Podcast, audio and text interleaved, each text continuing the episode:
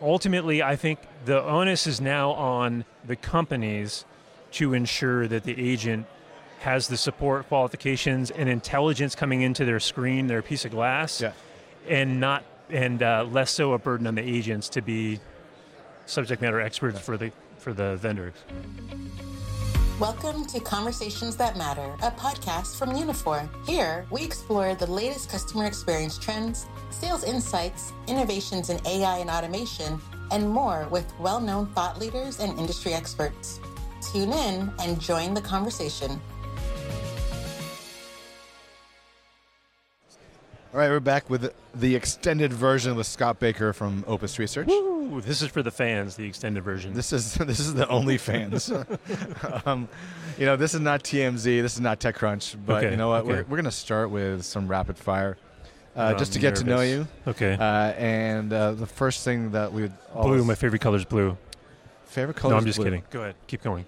Uh, you know, I'm, I'm right there with you. Blue or green is, is a top one. Um, so the first uh, thing that we like to ask on the podcast, if you were calling into a contact center and you had one person, one voice that could kind of calm you down and solve all your issues, you knew that once you heard that voice, you're like, I'm going to be taken care of. Who would that be? This could be a celebrity, dead or alive, from the past, like whatever. Whoa! Oh, this could be fun. Um, part of me wants to say Muhammad Ali because I love Muhammad Ali, and I would imagine that he would come up with like amazing little rhyming couplets to help support me. You know? I- I'm waiting for the impersonation. Oh, I can't do a Muhammad Ali impersonation. That's not appropriate. I love that man. Yeah, he's good. Either that or Anthony Bourdain. Uh, R.I.P. Anthony Bourdain. Just Yeah. because he was he he took no garbage from anyone, and I think he would really um, he would take care of my requirements, but he would let me know where I was failing in this communication. That's right. He w- he would uh, he would tell you the truth.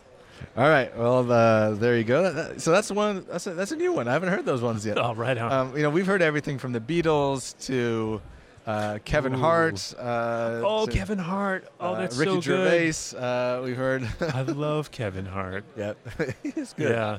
Or maybe Melissa McCarthy. That'd be a good one too. Oh my, she's a delight. Yes. Melissa McCarthy is fiery and wonderful, and I bet you she would be an amazing customer service rep. She would be. so uh, we'll do a would you rather. Okay. Whoa. Um, would you rather go on a tropical vacation on the beach or to a uh, ski resort, let's say like in Whistler or British Columbia? I'm gonna go. I'm gonna go tropical because I'm more of. I love the mountains, but I see now. I'm asking. I'm answering questions you didn't ask. But since you didn't ask, um, I'm more of a mountains in the summer person. Like Okay. that's my jam. Mountains in the winter, the skiers and the people who just sit around talking about skiing all day or sick pow pow bro. Yeah. I can't handle that. It's not my scene at all. I like it in the summer when nobody's there, Yeah. where there's usually festivals and because there's no Nice. skiing going Yeah. on. Where, Um, where do you live? Uh, I currently live in north of Seattle, so I'm Okay. in the Seattle area. Nice. But I've lived in I've lived in various places and and lived in Colorado specifically, which is where that where that feedback comes from. All right, all right. Um, next one, uh, we'll just kind of keep it simple, uh, and that would be uh, hamburger or pizza. oh man, I'm gonna go pizza because I can eat more often and there's more options. Yeah, I'm going pizza. All right. I'm going. And then lastly, uh, what was your first job? My first job. Whoa. Um, so my first job, I was 15. I think I couldn't work until I couldn't. I don't know if I could fill out a W two until I was 15. Right. But um, I grew up in Massachusetts, and you used to get like a nickel, or like 10 cents for a can uh, when you return it. Yeah. And uh, and we so within not every liquor store, but a lot a lot of liquor stores would have a, what they call a redemption center in the background. Yeah. And so uh, my job was basically to handle people of all different stripes. And, and during Patriot season, because I lived near the Foxborough Stadium at the time, people would come in with enormous garbage bags they would collect from the parking lot. Yeah. And it was my job to go through these disgusting bags Oh, of cans that were filled with you know, whatever. Still half, half beer, Hey, got- you got a cigarettes, W-2 out of it. tobacco. Yeah, yeah. um, but I mean, to me, it was the greatest. You know, I had money, and also the way we had the bin set up too. You could get the cans and just like it was like a shoot around all day, just like throwing them into because you had to separate them into different boxes. It was a whole thing. But yeah, I was manual. I was manually sorting cans and then giving people money for it. I guess that's really my answer. There you go. There you go. awesome. Um, so let's get into uh, kind of the, the meat of uh, some of the content here. We've been talking a lot about agent productivity, agent efficiency, um, and how AI and automation c- can help with that. Uh, one thing that I like to understand is once that is implemented, that technology is implemented, what kind of skills do you think that the agent and maybe the contact center need to kind of make that a success? Huh. Well, the easy answer is that the the the conversational intelligence, the agent assist, the next best actions, those things should dramatically reduce the amount of um, of subject matter expertise that an agent is required. Yes. So, um, so if the if if if you're deploying a solution today, if you are net new, like I'm a new company and I'm going to uh, launch this solution today, I would imagine that your average hiring profile could be much more generalized, um, if that's an issue for you. If you if you're looking for subject matter experts, Yeah. Because of the amount the, the, the capabilities available to real-time inform agents and otherwise train them um, whether it's in you know modeling beforehand uh, just kind of giving them like sort of practice bots to work on or something. But so um, yeah i mean i, I guess uh, i guess that would be it. Yeah i think i just lost the, the, the thread there. But ultimately um, ultimately i think the onus is now on the companies to ensure that the agent has the support qualifications and intelligence coming into their screen their piece of glass Yeah. and not and uh, less so a burden on the agents to be subject matter experts for the for the vendors Yeah, we, we've talked a lot of, um, here about the Great Resignation. I mean, that's just it's an overused term, probably one of the most overused terms in 2022. Uh, but do you think that by leveraging this technology, uh, that's going to kind of retain uh, the agents? it um, i think it it has to and like we were talking about before um, this this should be an era where agents have new career paths they've never had before that the the mundane tasks and repetitive things that they've been doing not ones that are company policy where it's like well they have to talk to an agent because that's the only way that our lawyers allow us to authenticate or whatever. Sure, sure. but um, when you offload that, which is when you offload those mundane tasks, and, and you and you give them the the the reward of both time back and more specifically to work on more complex or interesting work, um, everybody should win from that, and and I think I think it's one of those key performance indicators that people should just have going into this now. Everybody says, "Oh, deflection, deflection's great." Like, and people are moving past deflection and and looking at like, okay, what was the um, the you know what was the time or what were the number of the interactions before something was contained or complete or deflected. Um, but equally, there has to be some measurement of how not not just how many calls you reduced, Yeah. but how are you improving the agent experience? Like that's I guess measuring that. Well, maybe it's less subjective to some companies who are focused on that, but can be a very subject, subjective thing, and it's going to involve understanding, get, getting a voice of your customer experience, and having them participate. But um, if you're not tr- if you're if you're not trying to make your agent's job more interesting, Yeah. um, I, I think that's an organizational failure for Totally. for sure. Yeah, I mean, and I guess it applies to any job.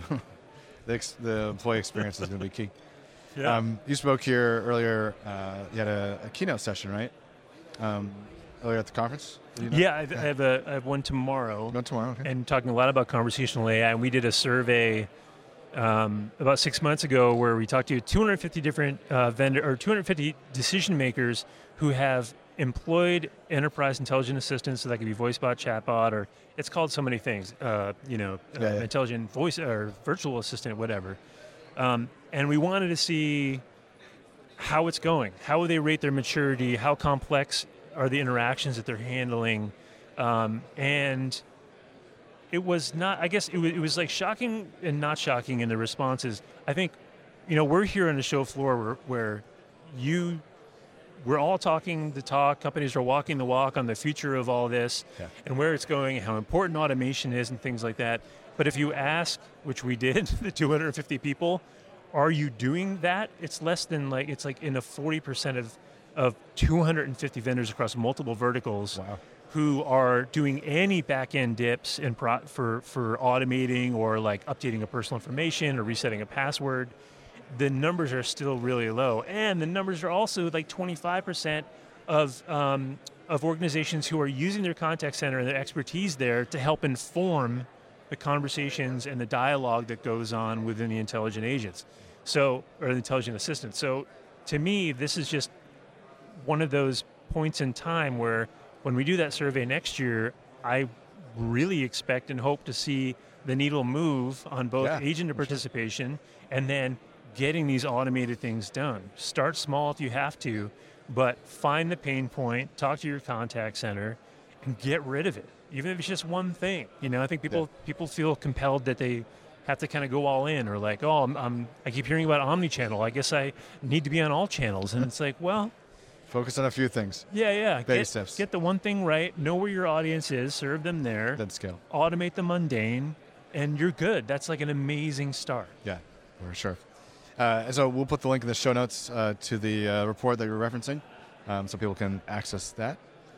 Um, and you know, uh, to kind of close out uh, the uh, podcast here, the extended version. So thanks, Scott, for for joining us. My pleasure. Um, so I want to give you the airwaves for, for about a minute. Uh, tell people, you know, how they can reach you, and, and you know, how Yes. can, how can other people help you out? Like, what do you need from the contact center community and the CX? community? Oh, back channel me what's really going on when you're not.